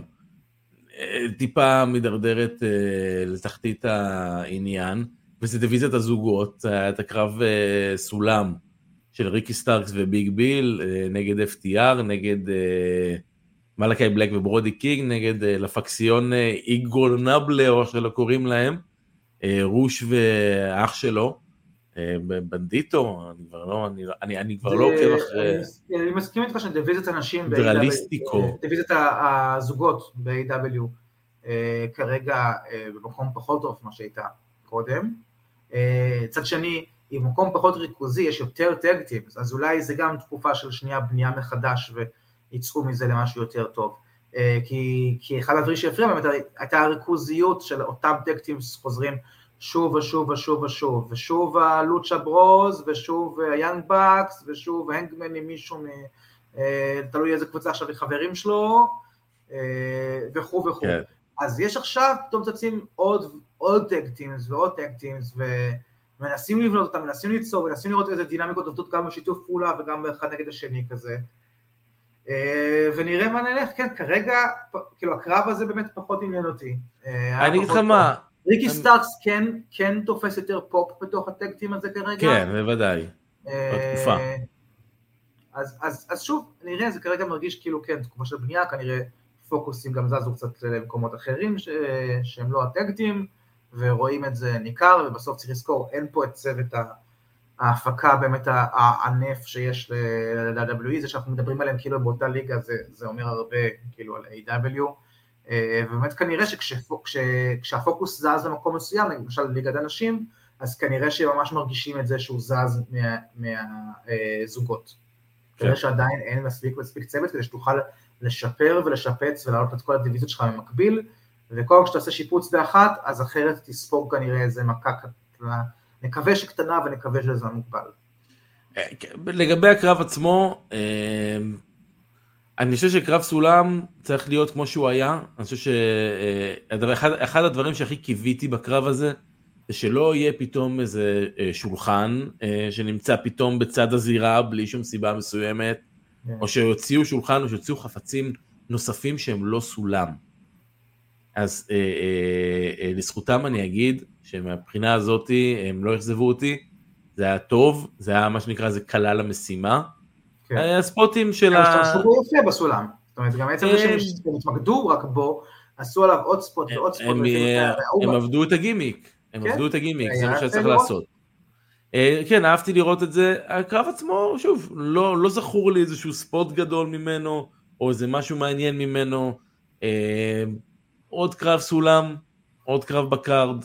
כן, תראה, שוב, היו ספוטים יפים, אבל היום זה לא באמת, זה לא העידן של ההרדי בויז והדאדליז, שכשאתה רואה ספוט כזה, זה באמת הראשון שראית בחייך, ועד שתראה אחד כזה שוב, יעברו עוד כמה שנים, כי קרבות כאלה הם סופר נדירים, וגם אין כל כך אינטרנט או בחיתוליו, אז כאילו, היום אתה רואה את הספוט הזה, אתה שנייה אחת רואה אותו, אחרי זה הולך רואה אותו באינטרנט עוד 6 פעמים ברצף, נמאס לך ממנו, עברת הלאה, ובאיזו תוכנית הכי קיקיונית למחרת, כבר יש לך עוד קרב עם סולם בוער מתפוצץ על דינוזאור בסמקדאון או בדארק אלוויישן. בדארק אלוויישן. כאילו, באמת, אז קשה לו להגיד ספוטים, שספוטים בלתי נשכחים, לרוב באמת היום יש לך יותר... זכיות של טייטל בלתי נשכחות, חזרות, דברים שהם יותר אמוציונליים, שהם יותר נשארים איתך בעוד מקום מעבר לוואו של העין. אבל היו שם ספוטים טובים על הסולם, חלקם שאפילו אמרתי, אוקיי, האיש הזה רוצה למות, אבל הם נעשו במקצוענות, כאילו, כל מיני פייל דרייברים והיפוכים על סולמות ודברים כאלה עם הצוואר שם, שוואי, השם ישמור, כאילו לראות את זה, זה מחסיר פעימה. אבל כאילו אין חיבור כמו שאנחנו רגשים מדי, כרגע הזוגות האלה כשלעצמם הם לא מעניינים מדי, היפיות ביניהם הוא לא מעניין מדי, אז מראש הקרב הזה נכנסנו אליו פחות בוואו, וראינו אותו, נו כן, עושים אותה טובה, אבל לא משהו שחיפה על החוסר עניין הראשוני בו. כן, הקרב הבא שהיה זה היה הטקסס דף מאץ', סוורב נגד הנגמן, חצי שעה של... אני לא יודע איך לתאר את זה. זה היה סרטון זוועות שצריך להקרין רק לעיתונאים זרים. מה זה היה הדבר הזה, באמת? כן. בשביל זה מרגיש שזה קצת יותר מדי בשבילי. כמו שחבר'ה נהנו, כאילו חלקם, אבל אני אישית, זה פחות הטעם שלי, בטח גם כאילו... היה לי מאוד קשה עם ההתחלה. אין בראש פחות הטעם שלי, ואני מרגיש שהדמות שלו, מעולם לא פותחה מספיק, וכבר לא כיוונים נכונים ב-AW, ובאמת הוא אמור להיות מין איזה הארדקור טוויסט פיגר כזה, הרי כל השם, הנגמן, אדם פייג', זה מקרב שבו באמת הוא תלה מישהו, וכאילו כמעט לא רואה לדברים האלה שום ביטוי ב-AW, ואז כשמגיעים הם כזה out of the blue, כי לפני שנייה הוא שיחק טאקי עם דארק אורדר, ועכשיו פתאום הוא כאילו שותה את הדם של ההוא, שוחק לו כמו הכי טוויסטד פאק שיש, אז כאילו, אז מי אתה בן אדם? מי הדמות שלך? אני לא מבין. אתה כאילו קם יום אחד ג'ון מוקסלי במיטה, ויום אחר אתה קם לי... בדיכאון אלכוהוליסט. תחליט כאילו, כן, ויום אחר אתה בוולפפק, קווין נש עכשיו וסקוט הול שצריכים להוציא אותך מבר, כאילו, תחליט כבר מי הדמות שלך ותלך על כיוון מסוים. סוורב זכה להמון המון פופים ונראה שאחרי תקופה מבולבלת איתו גם, שאתה יודע, עם כיפלי, בלי כיפלי, עם ההוא, נגד ההוא, זה נראה שהוא מתייצב גם על כיוון אחיד וגם על כיוון אחיד שהקהל מתחבר אליו. כן. וראו את זה בקרב, שמעו את זה בקרב, הם נתנו את כולם, את כל כולם אני כן אגיד, זאת אומרת, יש הבדל בין הקרב הזה לקרב אחר של ג'ון מוקסלי, שהייתה רואה אותה כמות דם, כאילו, אבל משהו היה מרגיש לך באמת אוף, כאילו כזה, זאת אומרת, כן היה פה היאבקות טובה גם לאורך הדבר הזה, כן היה פה ספוטים יפים, כן היה ניסיון לספר סיפור, אבל עדיין באמת מדי השתלט הגורפסט הזה, והבלאדבאט הזה, וגם ארוך מדי מרגיש לי עבור הסיפור שהם סיפרו שם. זה גם, תשמע, זה קרב שהוא טקסס דף מאץ', סוג של last man standing הם עשו פה בעצם. כן, last man standing, שאתה מבין שאתה יכול לראות עכשיו את זה באורך הזה ובכמות הספוטים שהם קמו מהם, ואגב, ספוטים יפים נצאים, גם הקימות של 9 וזה, הם שיחקו עם זה יפה, אבל כאילו, עבור איזה פרס, באיזה מעמד, אתה יודע, זה משהו שאתה מצפה לראות עכשיו קרב, כאילו זה טייקר וסינה על החגורה, כאילו ברסלמניה. הם נתנו את חייהם יותר מחלק מהאנשים שנלחמו עליהם לפני. תראה, היה פה בלאד פיוד. היה פה בלאד פיוד. זה לא, שוב, לא יודע כמה צריך לראות את התוכניות השבועיות לפני, אבל היה פה בלאד פיוד. סוורב הגיע לבית של פייג', נכנס אליו הביתה, עמד מעל העגלת התינוק שלו, משהו בסגנון הזה. אני חייב לציין שזו עבודה לא טובה מצד AW, לדאוג שווידאו פקאג' של זה לא יוקרן לי רגע לפני הקרב. כן, אני מסכים, אבל תשמע, הבעיה בקרב הזה הייתה מבחינתי, וגם בהרבה קרבות של AW, שמרגיש לי כאילו הגענו לאיזשהו קליימקס מסוים, הגענו לאיזשהו נקודת C בקרב, שפה הוא אמור להיגמר, ואז הוא לא נגמר, והוא ממשיך עוד איזה 5 דקות. כן, זה נקרא עריכה, אתה יודע, כשאני כותב, כל מיני מונולוגים, קומיים או מערכונים לטלוויזיה. לפעמים, כאילו, אתה אומר, כאילו, וואלה, אני יכול לשים פה עוד בדיחה, היא גם טובה והיא מצחיקה אותי, אבל במכלול של מה שאני מסתכל, היא שוברת את הקצב. זה מין מנגינה כזאת, ופתאום הוספתי פה עוד תו מיותר, וגם אם התו הזה הוא טוב כשלעצמו, כרגע בדבר הזה, הוא מעריך לי את זה מדי, הוא שובר לי את הקצב, הוא מזל לי איזה מרחק בין אירועים, כאילו, והוא לא עושה טוב, אתה צריך לדעת שכאילו למרות שהפתיחה טובה, אתה צריך להוריד אותה, ואני אומר לך, זה לא דבר קל לעשות לכולם, כאילו, כי זה כזה מבאס, אתה יודע, אני תשתמש בעלה, וחבל וזה וזה. כן, גם בקרבות ב-AW רואים את זה הרבה פעמים, בעיית העריכה הזו של, אבל יש לנו עוד ספוט, אבל יש לנו עוד רעיון, אבל יש לנו עוד דבר. חבר'ה, יש לכם עוד המון המון קריירה, אתם אנשים צעירים, אתם ארגון צעיר, אני לא צריך לראות את כל מה שיש לכם להציע בכל קרב, כי אז כבר לא יהיה לכם מה להציע לי. שכל קיקאוט הוא קיקאוט גדול. שני ספוטים מטורפים שחשבת עליהם שעוד לא ראיתי ממך, בנוסף לארסנל הקבוע של מה שאני מכיר ממך. אבל, וזהו, תעצור שם. תן לי אחרי זה, בפיוד הגדול הבא שלך, גם לא בקרב הבא, בפיוד הגדול הבא שלך, תן לי עוד 2 ספוטים שלא ראיתי ממך אף פעם שהם כאילו יהיו. כאילו, אחרת, מה אתה, אז מה זה באמת? זה אובר הצפה של החושים, יש דבר כזה. אתה מציף יותר מדי בריגוש ובספוטים ובדברים שבסוף כאילו כל הצבעים האלה נמרחים לכלום, לשחור. אז הקרב הזה היה לי מאוד מאוד קשה, והקרב הבא שהיה אחריו, זה היה בקס נגד אומגה וג'ריקו, ואני כבר המום מהקרב האחרון, רואה את 4 המתאפקים האלו, שארבעתם לא באמת מעניינים אותי באף צורה ברגעים האלה, ואני מוכרח לציין שוויתרתי על הקרב הזה. אני העברתי את הקרב הזה לחלוטין, אז אם יש לך... אם יש לך תובנות על הקרב, אתה מוזמן לתת. תראה, קני אומגה בעיניי עדיין, מה שאני נחשף אליו, תמיד נותן את העבודה בסירה, כאילו, לא משנה לי באיזה כל סדר. שוב, ולא הקלטתי אותו יותר מדי לפני AW, כן, אני לא איזה איש אינדי גדול, ואיזה מעריץ גדול שלו, אבל הוא וורקר ממש ממש טוב בזירה. ג'ריקו בהחלט כבר צריך ללכת, דיברנו על זה כבר בתקופה ארוכה, אין כאילו, בהיקף העבודה שהוא עושה ובגילו, הוא לא יכול לקווה ככה, אתה רוצה לעבור בכזה היקף עבודה ולהמשיך עם כל הפודקאסטים והקרוזים שלך וזה בגילך, ולא כאילו, אתה יודע, אדג' או סטיק, שנותנים כזה את כולם, את כל כולם עבור השנה האחרונה שלהם, השנתיים האחרונות או whatever שלהם, אז תהיה מנג'ר, אז תהיה co-host לפעמים, אז כאילו... הוא לא מסוגל להגיד את זה לעצמו, הוא לא מסוגל. יש פער גדול בין הספוט שאתה רוצה לקבל, לבין מה שאתה כרגע מוכן ומסוגל לתת. מה שהוא מסוגל לתת, כן? מה שהוא מסוגל לתת. זה שילוב של מסוגל ומוכן, זה הבעיה הגדולה פה. והבקס, כן, אנחנו יודעים שגם הם כזה... זה הטלת מטבע, זה נורא תלוי גם באיזה מסגרת אתה שם אותם, שוב, אין להם את היכולת הזאת של העריכה עצמית, של ההגבלה עצמית, ואתה עושה אותם במסגרת שתאזן את הבעיות שלהם, הם לא יאזנו לעצמם, ואז כאילו זה רק יחריף את זה. כן. ששתה אותם מול ג'ריקו, היה שם איזה מיני סיפור קטן של כאילו, אם אומגה יבגוד בג'ריקו או לא, ילך איתם או לא, וכשנגמר הקרב הם גם כאילו לקחו את זה נורא נורא נורא אישי, ו... שברו כיסאות והרוץ וזה. את זה ראיתי. אז זה היה עשוי טוב. אני לא יודע אם אני בכך אוהב את הכיוון הזה, ואם הוא בכך מעניין אותי, אני עוד לא יודע את זה כרגע, אבל הוא היה עשוי טוב. זאת אומרת, העצבים נעשו באופן אמין, באופן טוב, באופן מעניין, לא תבניתי ומדי חוזר על עצמו. כן, זה בוקינג קלאסי. הסטורי-ליין הזה מעניין אותי. זה בוקינג קלאסי של A.W. הם רבים מי חבר של מי, ואם אתה החבר הכי טוב שלי. A.W. בדיוק, שחוזר עצמו הרבה של חברים, לא חברים, אבל אתה חבר שלו, אבל אתה חבר שני, אבל אתה... כאילו, זה נהיה קצת ילדותי, קצת כל ההתעסקות אובר, חברויות שם, שבאמת חוזרת אצל יותר מדי אנשים, בפחות מדי זמן, שוב ושוב, ולכן שוב, כמו שאמרתי, אני לא יודע אם אני אתעניין בסטורי ליין.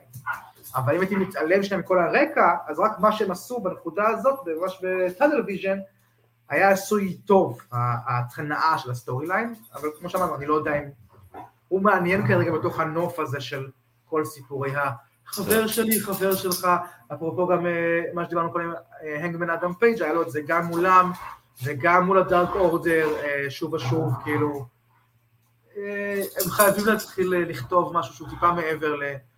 לא הבנתי את החבר שלו או שלי, כי זה מאוד קיצונית. חשבתי שאתה חבר שלי, עכשיו אתה חבר שלו, אז למה אתה לא חבר שלי? אתם אנשים מפוגרים, כן? כן, כן, כן, הכתיבה והבוקינג של A.W. תיכון. את הסריטה הזאת, אני מבין, אוקיי, אז זה קרה לו עם הדארק אורדר וזה, או MJF עם הזה, אבל כל אחד ואחד מהאנשים המבוגרים האלה, ממש ממש כואב לו, כשחבר שלו מסתובב עם עוד חבר. זה כאילו בחייאת. מה קורה לכם? You're grown-ass man, you have children, קדימה, די, נו באמת. אז אתה יודע, אז כל הסיפור של החברויות, וזה השיא שלו, זה MJF ואדם קול, שאז הגיע המיין איבנט, והיה שם את הסצנה באמת הכי מגוחכת, שראיתי אי פעם, ובתוכנית ההאבקות, אדם קול אומר שהוא יחליף את MJF, אדם קול יגיד, הוא אומר שהוא מחליף את MJF בקרב האליפות, אוקיי, סבבה? זה יש לנו. אדם קול כבר מגיע לזירה, עומד כבר בזירה עם קביים ומגף לקרסול שלו. MJF מגיע חבוש ברגל עם אמבולנס מהבית חולים, אבל המאבטחים מנסים למנוע מ-MJF שלא כשיר כביכול להגיע לזירה, אבל אף אחד לא מנסה למנוע מאדם קול שנמצא עם מגף וקביים אחרי ניתוח. אף אחד אומר, לא, הוא לא מדיקלי קלירד, הוא לא יכול להתאבק. אבל MJF לא מדיקלי קלירד כי הוא חבוש בברך. כן. זה היה... אתה מבין שזה ניטפיקינג ברמה של אדם ששונא רסלינג. לא, זה ממש לא, זה היגיון בסיסי. תראה מה זה, השופט עוצר אותו מלהרביץ עם כיסא, אבל כשקיין שורף את האנדרטייקר, שזה יותר מסוכן מכיסא, לזה הם נוצנים לקרות. זה היגיון בסיסי. הם אומרים שהאיש הזה לא חתום אצלם בארגון, אבל כשהוא נכנס... היה מוזיקה שלו, היה וידאו פקט שלו. לא, אתה עשה את זה. לא, אתה עשה. זה הזוי בעיניי, אבל כן, תשמע, זה הצחיק אותי באותו רגע. זה הצחיק אותי באותו רגע. אני אומר, אדם קול, כשיר להתאבק, כאילו הסיפור עצמו... סטורי ליין של רסלינג אפשר תמיד, בכיף, אני הראשון. אבל צחוק על זה בכיף, כן, לגמרי, מה שציינת פה זה חור מגוחך לגמרי. חור בעלילה, כן, זה חור בעלילה, זה לא איזה... בכל סטוריה של רסלינג, אתה תמצא דברים כאלה, בטח בעולמות העוצרים טעו להתאבק ולא טעו, יש לך כאילו אין ספור דוגמאות, בואו, הם שפכו, הם קברו את פול ברר במלט בתוך קופסה, ברמפה, זה אפילו לא היה בזירה, זה היה ברמפה, שופט יכל בשני צעדים לעצור את הרצח הזה, הרצח ששודר בשידור, נו באמת. כן. אז רגע, אבל בעצם עניין השופט כן ניסו לעצור אותה, הוא שלא רסלינג והוא שכן רסלר ווואטאבר. קודם כל אני שוב אגיד איזה כיף שה-AW הקשיבו להצעה החכמה שלי של להמשיך את הטאגטים של החבר'ה האלה אחרי הטירוניות שהיה לנו אז וכמה כולנו נהנים מהדבר הזה. כן, ששניהם פצועים כאלה, גם MJF דרך אגב. בסדר, פציעות זה מה יש, אי אפשר, זה לא תלוי באף אחד. תשמע, באופן כללי הקרב עצמו הנהדר בעיניי. כן, MJF בייבי פייס נדיר. וליצור קרב כזה באופן שלא מחליש את היריב שלך, ואיכשהו עדיין מחזק אותו. הוא החליש טיפה, ג'יי ווייט בסופו של דבר, אתה יודע. הוא לא יכול לא להחליש בכלל, אדם שמפסיד, קודם כל, בטח אדם שמפסיד אדם פצוע, אבל לא לקבור אותו, לא לפגוע מאוד בגימיק שלו, לא לפגוע באמינות שלו כמתאבק. אני מרגיש, אתה יודע, שהם הצליחו למכור מאוד טוב את עניין, הוא נפל על שחצנות מצד אחד שלו, ועל לב חזק מצד אחר שלו, פלוס קצת אירועי שופט ותקלות וזה וזה וזה. זאת אומרת, לא הרגשתי שעשו לו איזה סינה, או טריפל אייג' או whatever, לא הרגשתי שקברו אותו. עבודה מאוד טובה משני הצדדים, אגב, בעיניי באמת קרב מיין איבנט טוב מאוד, אני אשמח לראות כאילו עוד קרב ביניהם אפילו, ברמה הזאת, אני מרגיש שזה מאוד מאוד גם. כאילו, אם יש עוד קרב בלי סיפור הפציעה, אז הם יכולים לקחת את זה למקומות אחרים, ואז אני אראה עוד דברים שהשניים האלה יכולים לתת לי בזירה. תראה, עכשיו, הפייפריוויו הבא הולך להיות MJF נגד סמואל ג'ו. כן, אגב, גם זה, אפרופו הסטורי טלינג, השזור הזה, שמתחיל לך מהפרי-שואו עד לזה, כולל לך גם את זה שכאילו, עצם החיבור אגב של אני אבוא לעזור לך, אבל בתמורה אם אנחנו נצחים, הוא חיבור יפה ויחס מקורי, כאילו במקום סתם הבאתי חבר, או סתם הצמידו לי אויב נגד רצוננו, ובוא נראה, אלא יש פה אינטרס, יש פה משהו ברור, אתה תנצח, זה ייתן לך שם, וגם מה זה אומר עבור קול והחברות שלו, אתה יודע, ואם עכשיו הוא יפסיד את זה לסמואל ג'ו, בקרב שנוצר כדי שהוא יוכל לשמור על חגורה שלו עם אדם קול עם סמואל ג'ו, זה המון פסיכולוגיה מאוד מאוד מעניינת כאילו לסטורי ליין פה, אני מאוד מאוד אוהב את זה וזה מקורי, ועצם זה שבשנייה שנגמר הקרב, היית כבר מושקע ביריב הבא שלו, אבל שוב, לא לאורך הקרב, זה לא שבגלל שיש לו קרב אליפות גדול, כמו שעושים לפעמים גם ב-WWE, שיש לך, אתה יודע, עוד יומיים רומן הוא נגד בוק לזנר על האליפות, אבל היום הוא נגד סנטינו על האליפות. כן. אז אתה יודע, זה לא היה המקרה הזה שאני לא מושקע בקרב הזה רגשית, כי אני כבר יודע שמתוכנן הקרב הבא שלו. זה באמת עשה את הביטוי שלה, לספק את הזווית המעניינת הזאת של המחיר שהוא שילם בשביל אדם על הקרב האליפות שלו, ובשנייה שנגמר הקרב, בום, עברת לכזה, וואו, ועכשיו הוא עוד יותר פצוע, וג'ו הבא בתור, זה כבר מעניין אותי, אני כבר מעניין אותי לראות הפרומים לזה, באמת MJF יוצר פה סטורי טלינג, שהוא כמעט נונסטופ לכל אורך התוכנית, גם כשאחרים, זה באמת פרשים מאוד לראות. הוא בפיוד עם כולם, הוא בפיוד גם עם וורדלו, כאילו עכשיו. כן, אבל אתה מבין שכל אחד אחר, היית אומר את זה בתור משהו רע, היית אומר, הוא נאבד. לא, ברור. הוא בפיוד עם כולם, והוא בפיוד מדויק ומנועל, כאילו הוא עצמו, יש לו יותר צוות הפקה מל-AW, והוא בודק מה קורה לי פה ומה קורה לי פה, ומה אנשים ראו בפרק האחרון של MJF וורדלו, איפה עצרתי את זה, ואיך אני... המון המון פסיכולוגיית רסלינג שהיא כאילו אמורה להגיע אחרי הרבה הרבה יותר שנים של ניסיון, וגם אז רק לעילויים שבעילויים, באמת כאילו שהוא, וואו.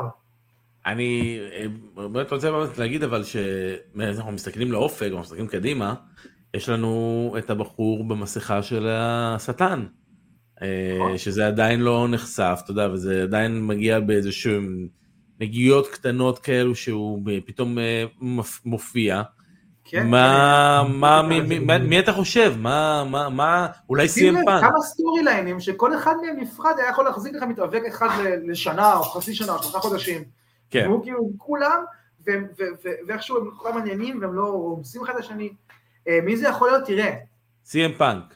שני ההימורים שלי כרגע, נראה לי של רוב האנשים, זה או MJF עצמו, כאילו, או אני חשבתי אולי אדם קול. בדיוק, זה מה שאני חושב. אני חשבתי, לפני שהתחיל כל זווית הפרי-שואו, חשבתי שאולי בקרב, באמת אדם קול, כאילו דווקא לא יהיה ברינגסייד, כי פצוע, whatever וזה, ויבוא בחור המסכה, ודווקא יפגע ב-MJF, ואז נראה שזה אדם קול, וכאילו יהיה פיצוץ ביניהם.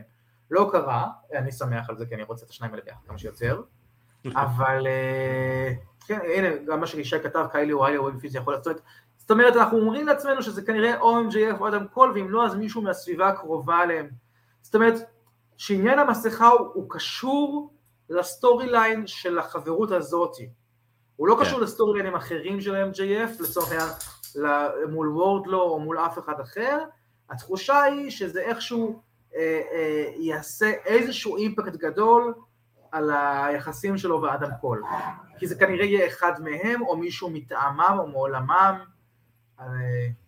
אני מאמין שזה שוב. כן, רודריק סטונג, שמע, אתה צריך להגיד, דיברנו על כמה רודריק סטונג, רצינו שיהיה לו פתאום איזה דמות, אבל הדמות שלו מגוחכת להחריד, והווינייטים שהם עושים מגוחכים להחריד, אבל אני חושב שזה באמת, אני חושב שזה יהיה אדם קול, זה כרגע האופציה הכי הגיונית בעיניי, אני לא מאמין שזה יהיה MJF, אני מקווה מאוד, שזה לא NJF, אני גם מקווה שזה לא, ואני חושב שלא. אגב, כי הוא חכם יותר בשביל דברים כאלה, והסיפור שזה עם אדם קול, הוא גם סיפור טוב, כאילו מעניין, והוא גם סיפור שטכנית, סליחה, אני נכנס לענייני ההפקה, אבל טכנית, הוא מאפשר לך למשוך אותו לאורך ההחלמה של אדם קול, ולהשאיר אותו כאילו מעורב באיזה משהו, למרות שפיזית הוא לא מעורב במשהו. זה יצטרך להיות, זה יצטרך להיחשף בפייפריוויו הבא בסוף החודש, לדעתי. זה אירוע גדול שמכוונים אליו המון חושפות. ממש שאתה קורא בין הזמן שאתה חושף את זה לעד שבפועל יש לך קרב מול מי שזה נחשף, זה זמן, זאת אומרת, אז זה יכול לתת למישהו באמת לאדם קול, להיות מעורב איזשהו סטורי ליין, ואתה יודע, את התקיפות לצורך העניין עם המסכה, מישהו אחר עושה, אבל את החשיפה אתה מראה, הנה זה אני אדם קול, ואז ראית משהו קורה פיזית, וראית את אדם קול, אבל עוד לא אדם קול באמת היה צריך לעבוד פיזית, וזה יחזיק לך אותו עד הקרב. כן, אני חושב שזה גם יתרום מאוד לדמות של מקס, לדמות של MJF, אני חושב שכל העניין הזה, אם זה יהיה באמת אדם קול, כל העניין הזה של אני שמחתי עליך וחשבתי שאתה חבר שלי, ואני באמת הורדתי את המגננות שלי, אני MJF הורדתי את כל המגננות שלי. תראה, זה סטורי ליין שצפינו בהתחלה כאופציה חזקה, כן. ואני עדיין לא יודע אם אני רוצה שהוא יקרה בסוף או לא, אבל אין ספק שהיות והם מתחיל את הדבר הזה יותר ארוך ממה שעשו אי פעם, שאני זוכר את עצמי את הסטורי ליין מהסגנונות האלה, אז, והם עושים אותו טוב, אז כל יום שזה עובר וכל מגננה נוספת של MJF שיועדת, באמת זה נהיה עוד יותר גדול, עוד יותר מחמיר לב, לו הדבר הזה יקרה לו, אני עוד יותר ממש כאילו rooting for him, ויהיה לי באמת, באמת לא נעים לראות את זה קורה לו, כי הוא באמת מנסה, והוא באמת מתחתי למסע הזה שלו, של הבאמת שינוי, והבאמת, אתה יודע, ה-highs and lows האלה שאנחנו רואים בניסיון הזה שלו, פתאום להסתדר בחברה, וזה מקסים כזה לראות, וכן, זה יהיה מחמיר לב בקטע טוב, אם זה יקרה. ונראה, MJF החוזה שלו עתיד להסתיים ב-2024, וזה מעניין באמת לראות מה הוא יבחר. האם הוא יבחר לחתום עוד 3 שנים בשיט שואו של טוני, או שילך למקום שעשה לו כסף. עכשיו תהיה שנייה כן מעבר לבדיחות בצד. עכשיו שעברנו קרב, אמרנו דברים יותר טובים מהכותרת שנתת בהתחלה לכל הפייפריוויו הזה.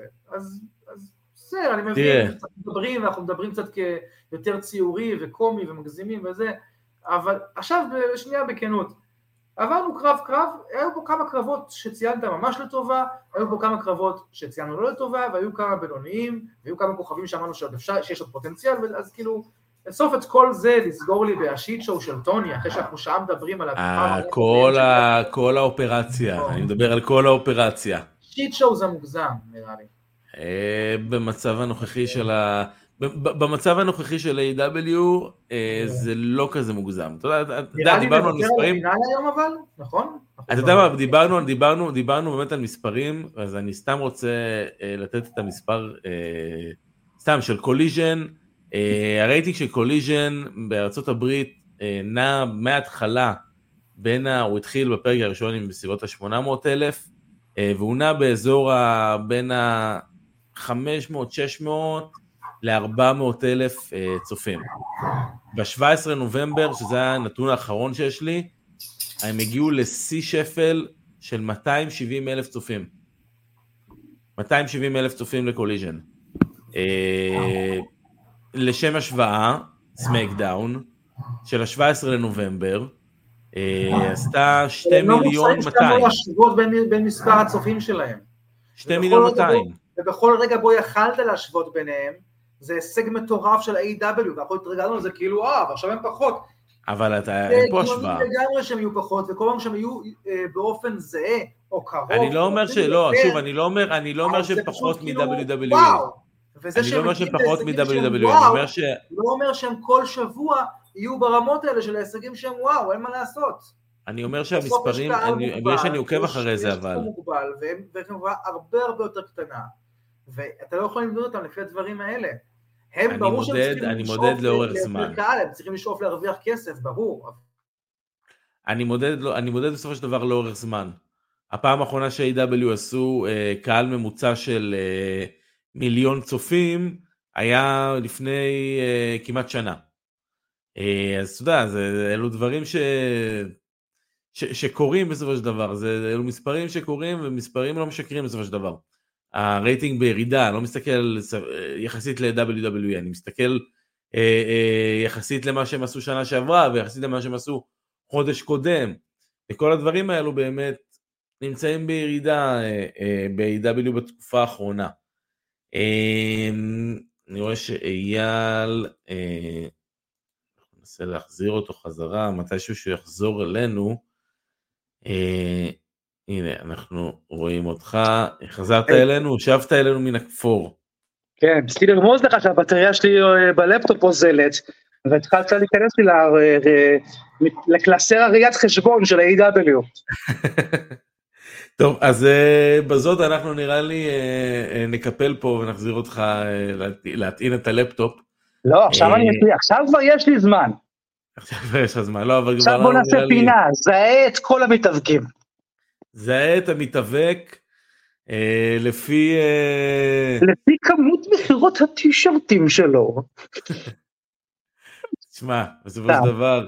האמת, עכשיו שנייה, אני אגיד באמת, כיף לחזור, כיף להתווכח על השטויות האלה, כיף לראות פה אותך, כיף לראות פה את הצ'אט סקול, כיף לחזור לנסות לדבר על הדברים האלה, שהם כאילו... שהם כלילים, ושהם מאוד חלק מחיינו, ושהם מאוד נותנים תחושה של קהילה, ושל ביחד, בטח עכשיו, וכאילו, באמת, כיף גדול. חד משמעית, זה היה חסר, כל הסיפור, באמת כל לדבר על ההפקות באופן כללי, זה תמיד עושה טוב, כן, אסקפיזם, ההפקות זה האסקפיזם של הרבה אנשים, אז אם אנחנו מצליחים לספק לכם באמת, איזו שעה ומשהו של, גם לשמור קצת ויכוחים, גם לשמור דברים על ההפקות, מה טוב ומה... זה ויכוחים שם, זה אהבה מוחלטת, זה הכי ויכוחים של בתוך המשפחה, כאילו באמת, כאילו. חד משמעי, במקסימום אנחנו נלך מכות, במשחק אבל, במשחק. כן, אתה כבר חטפת מנחת זרועי בעבר. DDT כזה לתוך ה... שפתח לך... אתה לא זוכר, אתה כבר לא זוכר את הדברים האלה. במציאות כן, במציאות ברור. כן, בוודאי. שאתה יודעת במשחק, אתה לא זוכר במשחק, אתה אין טוב. איזה במשחק. במציאות כן, במציאות תשבור אותי כמה שאתה רוצה, אבל במשחק, אם אתם רוצים לראות את חיינו במציאות, אתם יכולים למצוא אותנו ברשתות החברתיות, ולעקוב אחרינו על פייטינג איין וטוטל סלאם, בפייסבוק, אינסטגרם, טיק טוק, יוטיוב, אנחנו בספוטיפיי, באפל פודקאסט, חזרנו לעלות לכל המקומות האלו. אם משהו לא עלה, תגידו לנו ואנחנו נעלה, כאילו, איננו בעיה לעלות, סך הכל לעשות משהו למעלה טיפה, לעלות אותה למעלה.